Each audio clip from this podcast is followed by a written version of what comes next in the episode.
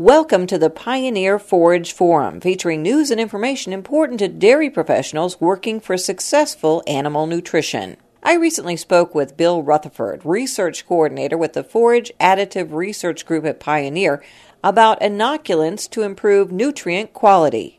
All right, Bill, when we talk about nutrient quality, uh, what exactly do you mean? When we talk about nutrient quality, what I'm basically talking about is how well are the nutrients that are present in the plant when we harvest them, how well are they preserved, and, and what is the quality of those nutrients after the ensiling process occurs? One has to remember that, um, you know, generally silage could be in a in a silo for up to one year.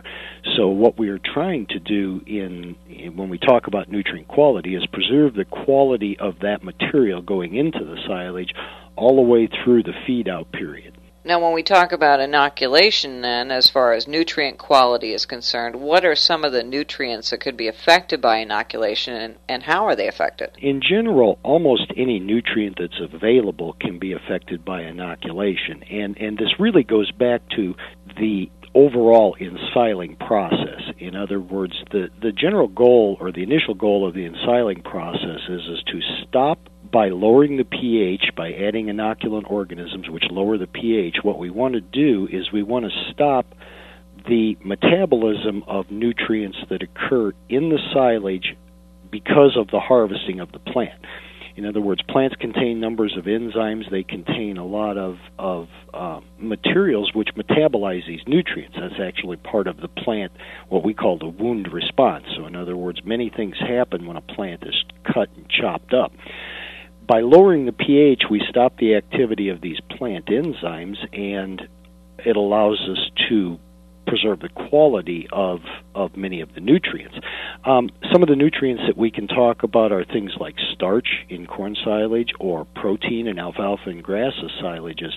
Um, there's many, many studies that show that uh, protein is a, is a very good example because there are many studies which show that by rapidly lowering the pH, you preserve the quality of the protein that's present in the harvested material. This basically is a, is a result of stopping the metabolism that occurs generally in a plant when it's chopped up. Well, now there's various types of inoculants. Do they all improve the nutrient quality of the silage? In, in probably in some way, shape, or form, any quality inoculant will improve the nutrient quality of the silage the, the key to this is is to using a quality inoculant which has the capabilities to rapidly lower the pH and to affect some of the nutrients which are present in a in a positive manner for feeding to the animal. In other words, if if one uses an inoculant which has no live viable organisms in it, you're not going to get much of a response. There's been studies that have been done by Rich Muck and Limin Kung have shown that positive animal responses occur upon inoculation about 50% of the time. Now, many of these positive responses that you see versus those where we see no response are basically due to the number of viable organisms and the activity of those viable organisms which are applied with the inoculation. Okay, is there anything else you would like to add uh, regarding this topic or anything else you'd like to add about where producers could get more information? I think one of the key questions that producers many times ask is how do I ensure what I'm getting is a quality inoculant? Well, I think the, the first thing I would do is be to buy from a reputable dealer you know, many companies sell silage inoculants. The questions that I would ask are is, is do you have research data to back up these inoculants?